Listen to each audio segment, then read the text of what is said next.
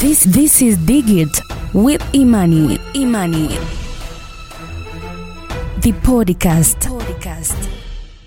Baraka, karibu sana kwenye podcast yetu ya Digit with Imani, na mimi ni Imani Henrik, niko hapa ambaye umeketi na mimi, tutakuwa tunapiga stori mimi pamoja na msikilizaji. Baada ya kukusikiliza, naamini atafurahi sana, ila mimi nimeshafurahi. Wow, asante sana. Timu gani unashabikia Baraka? mi mpira umeniacha kidogo lakini Eh. timu- yangu PSG Aa, ila mpira umekuacha kidogo. Aa, kidogo sana ndo nafuatilia mpira sio sana Aha, World Cup sahizi vipi? ah, mimi, mimi nasimama na Ufaransa unasimama na Ufaransa. Basi sawa, msikilizaji angependa kufahamu Baraka ni nani, maana amesikia tu hapa Baraka karibu na nini. Baraka ni nani hasa? Mm, Baraka ana, ana, ana majina mengi sana na sasa hivi kidogo ana, ana wadhifa mjini. Ah, lakini mambo ya, ya, ya nani, mambo ya darusu hayo. Eh, bwana. Eh. lakini Baraka ni kijana mdogo ambaye anajihusisha na masuala mbalimbali kwenye uchumi wa kidigitali. Mm, Mm, unaweza ukamwita mchechemuzi pia ni mjasiriamali wa kidigitali. Mm. Nafikiri ndo tafsiri rahisi na, na nyepesi zaidi Kwa mtu akisikia tu ni Baraka, Baraka imetosha, hauna jina la pili weye? na na na aka wengi wananiita digital nomad lakini watu wengi sana wanaipuka kuniita jina la kwanza Eh. kwa waga wananiitaga mafole Eh, hiyo maf, uh, mafole Mafore ni jina la pili, sindio jina, jina la ukoo la mwisho kabisa Aha. Uh, kama ulivyosema wewe ni mjasiliamari wa mtandaoni. Um, nimeona unafanya harakati za kuelimisha watu juu ya kazi za mtandaoni, kimombo wanaita online freelancing. Uh, mwamko upoje hasa kwa vijana? ah, nikilinganisha na tulipotoka kusema kweli sasa hivi tuko vizuri sasa hivi kidogo kimekuwa ni kitu cha kawaida zamani ilikuwa hata ngumu kupata vijana kumi kumi na tano ambao wanafanya hivi vitu au ambao tu wanaongea public kwamba wanafanya sasa hivi nashukuru mungu uh, nafikiri mara ya mwisho nilikuwa naangalia data nilikuwa naona watanzania tuna tunafika elfu tano elfu sita hivi ambao tunafanya hizi nanio hizi mbanga Mhm. hizi mbangala kwa muda gani sasa Baraka umekuwa ukijihusisha na uchumi wa kidigitali? uh, probably unapozungumzia freelancing kama miaka mitatu na nusu naenda wanne sasa hivi Eh. kwao umeanza tangu ukiwa advance, maana saizi uko chuo bwana. uh, anyway, kuna kuna kastori hapo lakini Eh, Hebu e, tupe kidogo. maana okay by the way nimemaliza nafikiri form 6 elfu mbili na kumi na tisa hivi.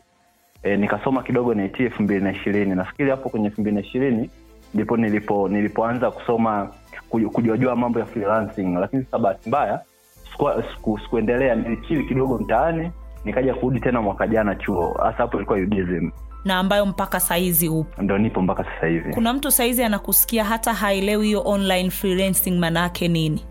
Yeah, online freelancing ni uuzaji na ununuaji wa ujuzi lakini mara nyingi tunafanyaga kwenye majukwaa ya kidigitali. E, yani uh, uh, wewe unakuwa maana kwenye kwenye uchumi wa digitali sasa hivi mnakuwa watu watatu. Unakuwa wewe ambaye unauza ujuzi kunakuwa na yule ambaye anataka anunue ujuzi kunakuwa na jukwaa ambalo lina linaunganisha nye watu wawili. Sasa yule ambaye anahitaji mtu mwenye ujuzi anaenda kwenye yale majukwaa anaandika kwamba lese mimi nataka mtu anitengenezee graphics. Kwao kama wewe uko zako unajua graphics unaenda una apply ile ile ile kazi. Na hii hii una, hii unafananisha na, na zile kazi ambazo tumezoea kila siku za ujira. Zile mtu anakuwa haja kuajiri anakupa kazi unafanya hapo ukimaliza anakulipa tofauti ya hii online freelancing tu ni kwa sababu inafanyika online kwenye digital platform na mara nyingine unakuta mteja umjui jina wala umjui sura. Wewe uko zako tanzania yeye iko zako unashabikia timu gani kwenye kombe la dunia?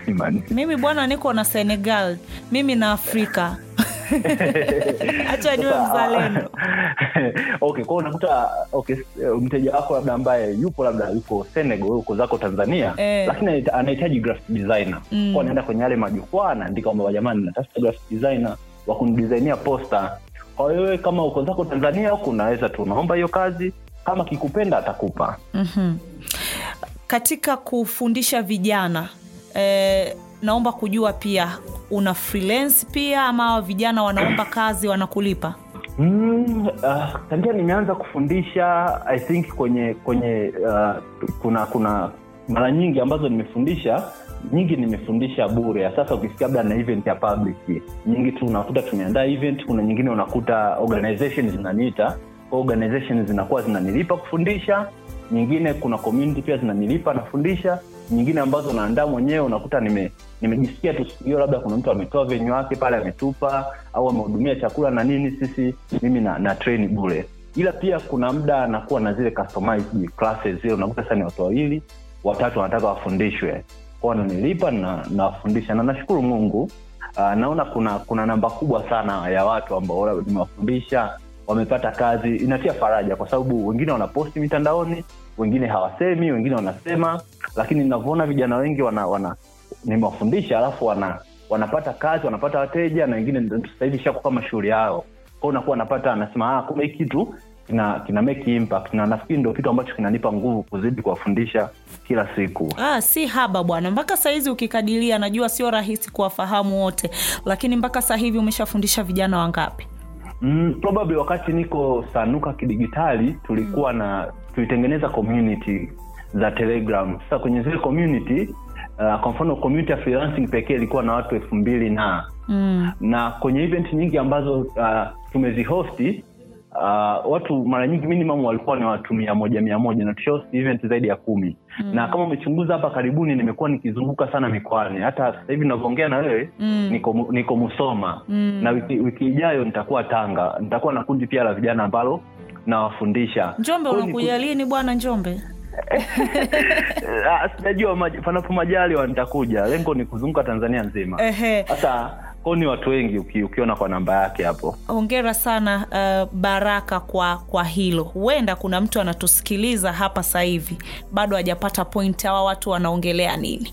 Msikilizaji wa Digit with imani leo nimeketa hapa na baraka ambaye yeye ni mjasiriamali wa mtandaoni. Kama yeye alivyojitambulisha lakini anafanya vitu vingi sana ikiwemo kufundisha pia watu kuhusiana na uh, ujasiriamali huu wa mtandaoni ikiwemo vijana. Na kubwa zaidi tunajadili ni kwa namna gani e, vijana tunaweza kujikwamua kiuchumi e, kupitia fursa za mtandaoni. Na baraka e, kama alivyokuambia ameshafundisha vijana wengi na yeye ndo mtaalamu hapa anatusongeshea hili gurudumu. Natamani kufahamu changamoto baraka. Changamoto gani umekuwa ukizipitia wewe kama online freelancer? Uh, watu wanajua bwana freelancers tuna hela lakini eh, mwenyewe nikikuona bwana naona bosi eh, hata kama zipo ni za kawaida sana. Mm, ni za kawaida sana. Na changamoto eh, okay tukiachana na hiyo ambayo ni mtani changamoto kubwa sana eh, unajua watu wametapeliwa sana mtandaoni. Mm. kwa hiyo wakisikiaga hivi vitu labda tunaongeaongea wanaishi ni, ni matapeli. Yaani mimi nakumbuka kidogo sasa hivi watu wanaelewa kidogo ukiitwa tapeli wanatokea wili watatu ambao washapata hela wanakutetea. Mm. lakini kuna muda unakuta labda umepost labda kuna hii kazi imekaa hivi freelancing. Unakuta mwingine labda kwa sababu hataki kusearch au Mm. uh, kwa sababu zake alizokwambia ah, nyie matapeli bwana nyie nataka ukiunganisha sasa hivi matukio yaliopigwa na kalinda na nini? Mm, unaona kuna hiyo shida ya, ya watu ku, kuelewa. Kitu Mm. kingine changa, changamoto ambazo tunapitia saa hizo za kikazi zaidi. Mm, kuna kuna maswala ya internet bana hizi kazi zetu zinahitaji zinahitaji sana internet na Mm. gharama za internet bana siku hizi unakuta kama especially kama ndo freelancer unaanza Mm. unakuta sasa ndo umepata kazi ya dola hamsini afu unakuta kazi yenyewe inakuhitaji uwe uingie youtube na kujifunza kozi Mm. uh, kuna kufanya hiyo kazi yenyewe unakuta sasa kipato chote ambacho umeingiza kinaishia kwenye intaneti mm. maswala ya umeme imagine una interview yako na client mambo ya mgao eh, una interview sana client hapo zoom pa uko zake nusu pale ya interview umeme unakatika pa sasa unakuta sasa client mwenyewe yuko huko ulaya Mm. hajazoea umeme ukatika sasa ye kukuelewa kwamba umeme, umeme kwako umekatika na, Eh. na kama unavyojua hizi laptop zetu hizi kama Mm. kama friji mm. umeme ukikata na yenyewe na hakuna umeme na yenyewe imezima na yenyewe ndo imezima kuna kuna hiyo issue Aha.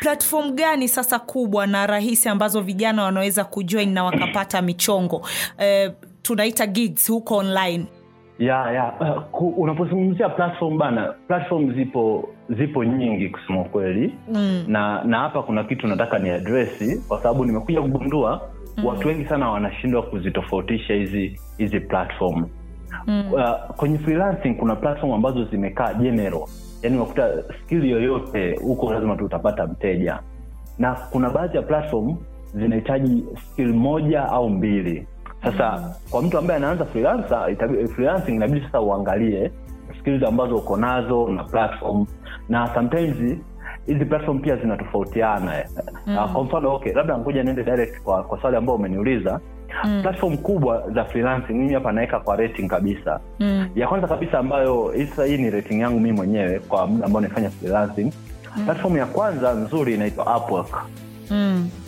ya pili nzuri inaitwa fiverr Mm. Ya tatu inaitwa guru Mhm. ya nne inaitwa people per Mm. ya tano inaitwa nimeanza kusahau freelancer.com Mm. hizo ni uh, platform zangu big five za duniani ambazo mimi naziamini hiyo okay. freelancer.com sishauri kwa freelancer ambaye ni mgeni maana kwa maskama siku hizi washakuwa wengi Okay. ila faifa na Upwork nashauri freelancer mgeni Aha. kwa, gu, kwa guru nashauri yule freelancer ambaye ndo ana yani ambaye iko vizuri kwenye maswala masuala ya teki teknolojia maana kazi nyingi kule za teknolojia Mhm. Eh, hapa tanzania pia tuna freelancing platform Mhm. hasa tanzania sitaweka kwa rating maana wenye hizo platform hizo wanajua sijui wakanibia mbona umetuweka sio wa mwisho Eh. kwa hiyo kwa tanzania kuna Gig space wanafanya vizuri Ya, kuna Geeks- sana. kuna ya kuna Geeks africa Mm. eh, sasa hivi kuna mpya nimeiona inaitwa michongo kitu kama hicho kama sijakosea Mm. na kuna woknasi Mm. na hizo ni platform nne ambazo nazifahamu ambazo ni nzuri sana kwa hapa tanzania Mhm. na kwa, kwa wale ambao wana, wana skill zao bi- binafsi mm. uh, kwa mfano watu wa graphics naona wanatumia sana platform inaitwa dribble na behance. Kwenye hizi platform kazi nyingi ambazo zinapatikana ni zipi? Nimeona katika maongezi yako mfano sana umekuwa ukitolea mfano wa graphics designing. Usikute mtu anajua tu kwamba eh, usikute huko ni graphics tumi kama sijui graphics inakuwaje. Kazi gani nyingine zinapatikana huko so imani mi na msemo wangu mmoja ambao mara nyingi nikiwaga nikiwafundisha watu waga nikubiaga sana mm. nasemaga kwamba skili ambayo uko nayo leo hii tanzania hapa ambayo unalipwa Mm. kuna mtu mahali duniani anatafuta mtu mwenye stadi kama ya kwako wewe Mm. amlipe kwa kufanya hiyo kazi mm. kwa mfano mimi nisha nishafanyaga kazi moja mpaka leo sasa nashindwa kuiweka kwenye kategori gani huyo client alikuwa zake canada alikuwa anatafuta uh, mtu ambaye anaweza akaenda akamtafutia namba ya simu ya kampuni ambayo iko tanzania Mm. mimi mimi nakaa temeke hapa buza Mm. ile ile kampuni iko hapa kuna sehemu wana, machinjio da keko panaitwa keko Mm. ni kampuni ya plastiki kutoka kwetu mpaka pale ilikuwa ni shilingi elfu moja Mm. ila yule client kwenye ile uh, nani alionekea ile ofa alionekea dola sitini dola sitini ni shingapi ngapi laki inaelekea kwenye laki na thelathini hivi arobaini laki na sasa mi nimechukua tena tena siku nikasema niende kibosi kidogo nikapanda bodaboda Mm. mpaka kwenye ile kampuni wakanipa namba mi nikamtumia ile client client aliwasiliana nao karizika kaniulizia hela akanipa hela mm. okay so turudi kwenye swala kujua hapo ungeniambia ninywe soda kidogo kwa tulikuwa bado hatujafahamiana eh. sasa nikirudi kwenye swala lako mimi uh, najua kila aina ya skills kusema kweli mm. uh, au skills nyingi ambazo hata nyingine ambazo zifikirii zina wateja. Lakini kwenye kwenye demand ndo waga zinatofautiana. Mm-hmm. mimi mimi skills na uh, kama sijakosea nimeziweka kwenye makundi manne. Mm. kundi la kwanza ni skills za creativity nitazitaja kundi la pili uh, ni skills za writing. Kundi la tatu ni, ni skills za, uh, za digital marketing. Kundi la nne ni skills za skills za, za programming. Hayo hayo ni makundi manne ya skili ambayo yana, yana demand sana. Kwenye creativity huko ndo utakuta mambo kama graphic design utakuta mambo kama video editing mm-hmm. utakuta mambo kama ux and ui design. Hizi skili zote ambazo zinakutaka wewe kutumia ubongo kuleta vitu vipya creativity. Okay. Kwenye kwenye masuala ya writing ndo mambo ya content writing eh, article writing sometimes essay writing kuna kazi ya essay ah, uh, huko naikaga pia matranslation mm. na kadhalika uh, kwenye kazi za digital marketing uh, tuko kwenye dunia ya digitali sasahivi biashara zote zimeingia kidigitali Mm. kwenye digital marketing huko ndo uh, wale wanaitwa virtual assistant wale wasaidizi mm. kuna watu wanalipwa tu unakuta kanja sheka post sheka content we kazi yako kwenda kupost tu kwenye mtandao wa kijamii Mm. kuna watu wanafanya copywriting nafikiri unatumia twitter unamwonaga nyandamosi Mm. E, watu wanamwangaliaga Tathmini moja ya skill ambayo inawateja sana. Mhm. social media management social media marketing. Kwa hiyo huko mambo ni mengi mengi mengi. Sasa ipo kwenye digital marketing. Digital marketing ni pana sana. Mm. nikija kwenye programming huko ndo wanakuja wale website developer website designer uh, wanakuja wale watu wanani watu watu wa I mean hawa wanaofanya mobile application Mm. development. Na sasa ukiachana hayo makundi manne kuna hizi skills nyingine za ziada kama voice acting Mm. hizi kufanya voice over hata hizi podcast ambazo unafanya wewe Mm. kuna uh, uh, one of my friend ye kazi yake ni kuwaeditia podcast uh, wale podcasters Mm. na kitu kingine unakuta sasa kuna mteja mwingine ameweka script yake pale ya podcast lakini anatafuta mtu ambaye yuko afrika au mweusi ambaye anaweza akaisoma uh, ikaenda. Yani sio lazima wewe ambao unaandaa script ndo wewe usome podcast. Mm -hmm. watu wanatafuta mahosti wana, wana, wana hosti kwao vitu ni vingi. Okay. Nadhani sahizi msikilizaji atakuwa ameshaanza kupata picha na akafahamu uh, fursa zilizopo mtandaoni hasa kwenye online freelancing. Ukienda huko mtandaoni baraka uh, kila kitu ni kimombo vitu vichache sana vimekuwa vimekuwa localized tunasema. Unadhani eh, kuna namna ambayo eh, baadhi ya vijana kuto kujua vizuri kiingereza eh, kutokana na ufahamu wao mkubwa kutumia kwao zaidi kiswahili imekuwa moja ya changamoto kwa wao kuto kuchangamkia fursa hizi? Kusema kweli hata mi kiingereza sijui. Naomba nikiri eh, ya kiingereza ni, ni, ni ishu uh, nafikiri mm. pia kwa baadhi kwa baadhi aina ya kazi. Mm, lakini kutokujua kiingereza hakukuzuii wewe kukosa kazi au kukosa client. For example mimi kuna kazi za voiceover nimefanya za kuingiza kiswahili. Mm, si maneno kuna kuna client mwingine unakuta yeye ajui hata kiingereza lakini ni mteja tu amekuhaya. Mm. nafikiri mimi kitu ambacho sana sana ambacho nawashauri watu ambao hawaelewi kiingereza kuna aina ya kazi inabidi wasikimbilie mm, kazi kama video editing kazi kama graphic design ambazo sasa unakuta yule mteja yeye ukishamwonyesha labda sampo ya design umefanya Mm. uh, sampo ya, ya video ambazo umeediti inazungumza zaidi kuliko hata kuliko hata maneno mengi mhm. Ehe, lakini pia kiingereza huwe hata na kile cha maji kile unakuta labda mteja labda Cha kuombea maji. Ehe, kile, kidogo uhitaji kuwa na kiingereza kingi sana ndo upate kazi. Sasa ili mtu aweze kupata uti, uh, wateja huko mtandaoni kwenye hizo platform ambazo umetutajia hapo awali, ni vitu gani inatakiwa azingatie kwenye kwenye hizi platform wakati anakuwa ana join? Nakumbuka umetuambia kwamba kuna baadhi ya platform, kwa mfano uh, hapa Tanzania kuna Gigspace, kuna nini eh, umetaja kategori kwamba kuna hii lazima labda mtu awe ndo anaanza au awe amekomaa. Sasa mtu anatakiwa azingatie vitu gani akiwa katika hizi platform? ya swali zuri sana uh, niwe ni, mkweli uh, kwenye majukwaa ya freelancing bana sasa hivi competition imekuwa kubwa. Hakuna kila mtu hataki kuajiriwa. Na sasa hivi Elon Musk alivyofukuza wale vijana wake sijui elfu saba na ngapi. Wa- wale unazana wanakuja wapi? Kama sio wa- wanakuja tu kutujazia sisi huku anyway, tuachane na Elon.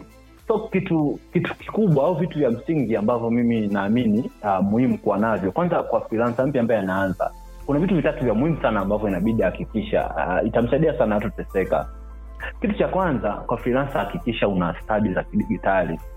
Hizo ambazo nimezimenyesha au nyingine yote. Make sure you have skill sometimes sio lazima ya kidigitali.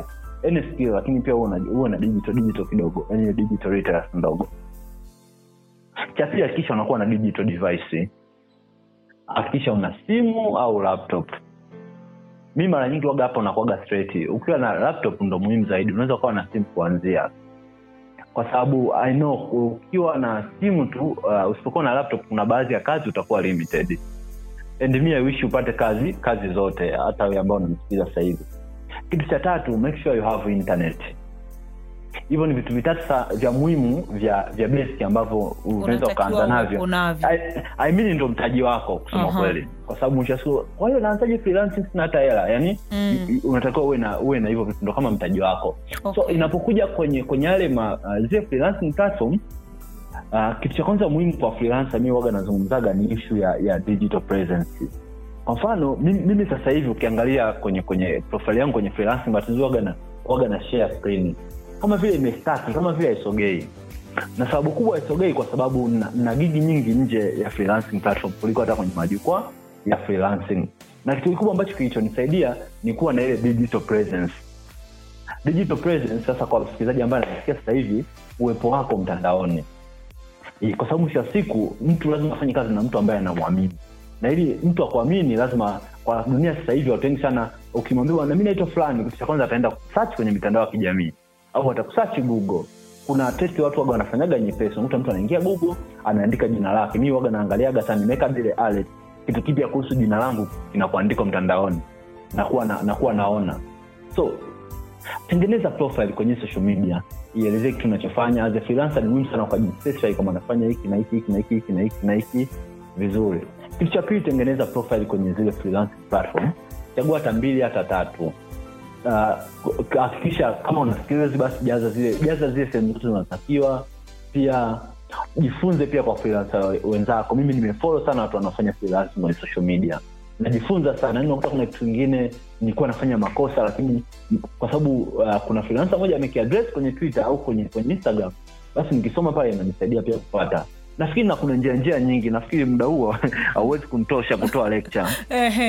Na tukirudi kwa mfano kwenye mitandao ya kijamii tunaambiwa kwamba uh, ili mtu aweze kukufolo ama kuwa na trust na wewe lazima kuna aina fulani ya uh, taarifa zako huwa umeweka. Namna ambavyo umeji, mwenyewe mtandaoni kama ulivyokuwa unazungumzia ile online presence. Kwenye haya majukwaa ya freelancing ni taarifa gani muhimu ambazo mtu anatakiwa kuweka ili aweze kuzingatiwa kama eh, aweze kupata hizo kazi. You know, mwisho wa siku uh, hizi freelancing platform ni ni, maju, ni majukwaa. Yani kwa, kama kwa mtu ambaye yuko nje ya freelancing anaona ni application kama application nyingine. Ila kwa sisi freelancer zile ni ofisi zetu. E, unapozungumzia for example uh, huwa na mention haina shida. For example mwaka jana pekee nilieni kama dola elfu nne hivi kwa mwaka mzima dola elfu nne na zaidi lakini tumesha hizo figa nyingine. Hiyo kuna mtu wananiuko wananisikiliza sasa bosi ila tunalipa kodi. Sasa you, you can find kwamba kwa, kwa mwezi kuna kuna jukwaa tu freelance platform yenyewe pia yanaweza akakupa mshahara ambao kuna mtu kaajiriwa ofisini anaingia asubuhi na kurudi anaingiza the same kipato ambacho wewe unaingiza lazima uitreat kama ofisi. Yani kama unavyoona ofisi asubuhi lazima zifagiliwe si unaelewa? Eh, lazima zisafishwe lazima meza zipangwe. Kwao nasi kwenye kwenye, kwenye ukiwa na profile kwenye jukwaa lako la, la freelancing hakikisha taarifa zote zinazokuhusu umeziweka. Yani client akija kwako asipate shaka. Yani anasoma jina lako skili unazoziuza. Kama una una portfolio na sampo zako unaziatach pale kila kitu. Pia ukitengeneza ukiweka ile yako hakikisha una update mara kwa mara. Yani kama vile unaofanya usafi kwenye nyumba kesho utasafisha kesho kuta utasafisha. Yani mteja akija anakuta zile taarifa zako ziko update sasa unakuta kuna mtu labda ana CV yake huko. Tangia mwaka elfu mbili na kumi na mbili hajawai kuupdate jamani. Tangia elfu mbili na kumi na mbili mpaka leo hujakuwa huja- hujasogea sehemu. E, so kama namna ambavyo una uh, kama yule mwajiriwa ambaye amejua full time ofisi yake basi nawe freelancer hebu treat hivyo hiyo hiyo profile yako kwenye jukwaa la freelancing. Na taarifa gani sasa tuepuke kuziweka mtandaoni? Uh, miongoni mwa vitu ambavyo okay kuna ishu ya utapeli pia kwenye kwenye majukwaa ya freelancing. Naomba niende kwa address huko. Uh, kitu cha kwanza zile taarifa zako personal sana zile za kibenki kama nywira uh, sijui namba kwa sababu uh, kwanza kwenye freelancing platform hutakiwi kutuma pesa mtu ndo akupe kazi yaani ukiona mtu anakwambia nitumie hela ndo nikupe kazi eh, kuna ile wanaita murife don run. Sasa wewe kimbia kama murife murife unamfahamu eh? anakuonaga tiktok. So cha pili kuna zile taarifa zako personal kama nywira nywira anamaanisha password. Uh, password kwanza ya jukwaa lako freelancing sio unashia na watu public. Uh, ni, ni mara chache sana client atakuomba nani yako ya benki. Yani labda kama unafanya naye direct zile taarifa zako za siri za benki sio sio vizuri kuzi, public. Na sometimes japokuwa japokuwa mimi mimi nafanya sana lakini sio nzuri kushea zile earnings zako ambazo unaingiza kwenye kwenye kwenye kwenye, kwenye mitandao ya kijamii. Mimi nafanyaga kuna kuna kuna waswahili sisi kuna husda. Na na, na pia sometimes eh, kwa usalama wako pia sio nzuri. Mimi, mimi nafanyaga pia. I'm trying pia kuavoid ndio maana utakuta labda na, na mara nyingi ukichunguza waga sipostiki zile ending za za on time mara chache sana. Lakini sio vizuri sana kushare. Baraka maono yako yanakwambia nini kuhusu online freelancing? Unadhani it, is it a future? The future of work imerahisi huko ipo huko. Uh, kuna kuna viashiria vingi. Siku hizi kampuni nyingi sana zinaajiri watu wanafanya kazi remote wengi sana. Yani uh, uh, tena nyingine kampuni nyingine kubwa kabisa ambazo zinaheshimika zina na, na zinaajiri watu ambao remote siku hizi kazi nyingi hazihitaji watu waende maofisini. Siku hizi eh, ni kwa wakati fulani wa corona kuna kuna mtu aliwahi kutwiti akasema kwamba corona imenifundisha kwamba asilimia tisini ya kazi zote tunazifanya kupitia email. Yaani ile kwenda kazini waga inaga haja sana. Japokuwa sisemi kwamba ile ile kazi ya 9 to 5 zitaisha zitaendelea kuwepo lakini kwa teknolojia inavyoenda mambo yanavyokuja haya mahologram si 5g na nini ah, kila mtu atakuwa anashinda kwake anafanya kazi kila mtu atakuwa anafanya freelancing. Tunaelekea huko japokuwa taratibu. Tuna uhaba wa ajira hasa sisi vijana mpaka tukiwa mtandaoni tunataniana vile. "Eh, sasa niamke nikailaumu serikali. Unadhani online freelancing inaweza kwenda kuwa suluhu ya hili tatizo ajira ni issue. I was checking moja ya ripoti walikuwa wanasema like watanzania kama laki nane wanaingia kwenye soko la ajira kila mwaka. But kama laki moja na sitini na tano hivi ndo wanapata ajira kwenye serikali na sekta binafsi. Kuna kama laki sita na hamsini hapo wanabaki hawana ajira. Yani sasa hiyo ni za kila mwaka. Sijui kama hiyo data iko updated. Nitaenda kucheki nbs so kama hiyo inaisha kabisa kusema kwamba ishu ya ajira changamoto ya ajira ipo.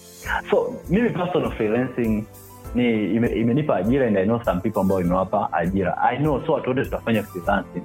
Lakini na imani kwa kiasi chake freelancing inaweza ikapunguza tatizo la uh, upungufu wa ajira ukosefu wa ajira kwa watu wengi. Mm-hmm. uh, tukiwa tunaelekea mwishoni baraka kwa mtu ambaye anasikiliza uh, amesikiliza leo hii episode na anatamani kuanza saa hizi ku freelance online unadhani nini hasa afanye Uh, okay, mi naweza nikasema neno moja. Kama una kuanza freelancing anza. Kuna kuna ishu yani unajua bana watu mimi okay for example hapa juskati kuna mtu alikuwa anaambia like uh, katikati nimekuwa kuwa busy tukusema kweli yani mambo ya familia nyumbani familia na kazi na shughuli nyingine inajikuta tu automatic tunakuwa busy.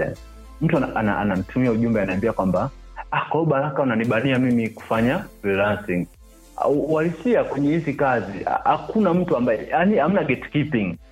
Kama you want to start taarifa zote yani ambazo unataka ukisearch freelancing what is freelancing?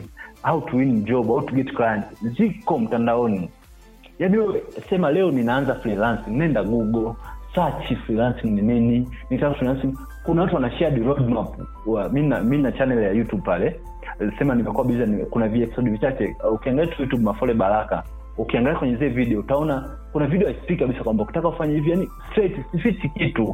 Kwa sababu i hata mimi siwezi kwanza kufanya kazi zote ambazo zipo kule. Kuna kazi nyingi na na hata wote tukiamua tanzania tufanye na, na imani kule hazitoisha wala hatu- hatuwezi kuzimaliza kwao sasa ni ishu ya kuanza. Anza. Yani ukijisikia kwamba unataka uanza naanza. Tengeneza profile. Kosea kosea tena kosea tena kosea na tena mpaka siku utakaopatia baraka una madini mengi na kama ulivyosema hii lecture tungeweka lecture hapa usingemaliza. Mtu leo akitaka kuku, kumpata baraka anampataje yaani ninapokaa au sio unapokaa mi, kwenye mitandao ya kijamii. Sahizi tumeshasema kazi bwana tuna freelance online. Aje nyumbani kufanya nini? Wanataka unetee matatizo na familia yangu. Ah, okay mitandao yote ya kijamii kwanza napatikana na natumia mafole baraka. Yaani yote namaanisha hadi baduu huko wichati linkedin twitter kote natumia mafole baraka. Yaani ukikosa mafole baraka angalia baraka mafole. Ni, ni unaweza tu uka, ukapeleka la kwanza ukaweka mwishoni ama la mwishoni Yeah. ukaweka ukaweka mwanzoni alafu mambo Yeah. yanakuwa freshi kabisa. Yeah hata ukiweka underscore tu pale utanipata. Aha, neno la mwisho sasa eh, kwa kumalizia kwa vijana ambao wamebweteka na wanapitwa na fursa kama hizi za mtandaoni hilo la kusema wamebweteka sijasema mimi. Wakisikiliza hapo utamalizana nao. Basi tufanye neno moja kwa kijana ambaye bado haja hajagundua hizi fursa za mtandaoni. Unamwambia nini? Na ana smartphone yake ana bando lakini anaingia mtandaoni hajui afanye nini wakati kumbe kuna mambo ya freelancing huku ya uh, mtandaoni kuna kuna fursa nyingi kuna opportunity nyingi. Sio freelancing tu. Ziko nyingi ambazo unaweza ukazifanya na ukaingiza kipato. Sasa ni, ni kwako wewe kijana kuangalia fursa ambayo unafikiri inaendana na wewe au ukiifanya inaweza ikakusogeza mahali ukachukua nafasi jifunze yani uh, kubali tu kuwa mjinga. Kuna uh, kuna kitu kimoja ambacho watu wengi ambao mimi nimekuja ugunduaga common kwenye kwenye kwenye hizi ishu za opportunity za mtandaoni lazima lazima upate mushkeli kidogo ndo ufanye vizuri. Like, kama vile kuna muda zinakuhitaji utulivu lazima ule detox kama miezi mitatu miezi sita hivi yani unakuwa kama mjinga fulani. Unachagua kulen ile sijui ndo wenyewe naita len len len kuna kipindi lazima upitie ukae soma yani utakuwa mwenyewe utakuwa mpweke utafanya nini. Alafu siku utakaokuja kurise ah, kuna kitu kitakacho ku- kustop kuna rafiki mmoja aitwa na kitabu chake kinaitwa inflammable mindset. Yani uta, utaona kichwa chako kinachemka. Kina kila muda utaona unahitaji kulen kuna muda utaona you, you need to, to focus kuapply kwenye opportunity kila ambayo unaiona okay mimi nikushukuru sana baraka kwa kujoin na sisi leo katika Digit with Imani. Nadhani imekuwa moja kati ya episodi za tofauti kidogo eh, kutokana na vitu ambavyo tumejadili, na nina imani msikilizaji wangu atakuwa amenufaika sana sana sana, na hata yule ambaye alikuwa bado hajawaza kuchukua hatua, basi ataenda kujitafakari na kuchukua hatua. Nina imani nikikualika siku nyingine hautasita. Aa, sasa imani inabidi uniahidi hapa kwamba kuna zawadi za ni njombe mbozi eh? E, Njombe. Kuna zawadi za mbo, eh, za njombe zita- zitakuja kabla hata ya jumatatu. Si umeniambia utakuja Njombe, lakini? Ah, maana saizi uko kwenye ziara ya mikoani bosi. tutafika. Karibu sana. Sasa ukifika huku Njombe kuna vitu vingi sana, kuna matosani ma, viazi, najua hujaelewa. Ah, kuna viazi vya chipsi, chipsi za buku huku zimejaa sinia, utatumia picha. Alafu kuna maparachichi Shukrani sana msikilizaji kwa kuungana nasi kuanzia hapo awali mpaka hivi sasa tunapofikia tamati. Nilikuwa na Baraka Mafore ambaye ametueleza sana kinagaubaga kuhusiana na ujasiliamali wa mtandaoni. Mimi ni Imani Henrik. Usikose kutufuatilia katika mitandao yetu ya kijamii kama vile Facebook, Twitter na Instagram kwa kuandika Digit with Imani. Tukutane tena kwenye episode nyingine. Asante na kwa heri. This this is Digit with Imani. Imani. The podcast. The podcast.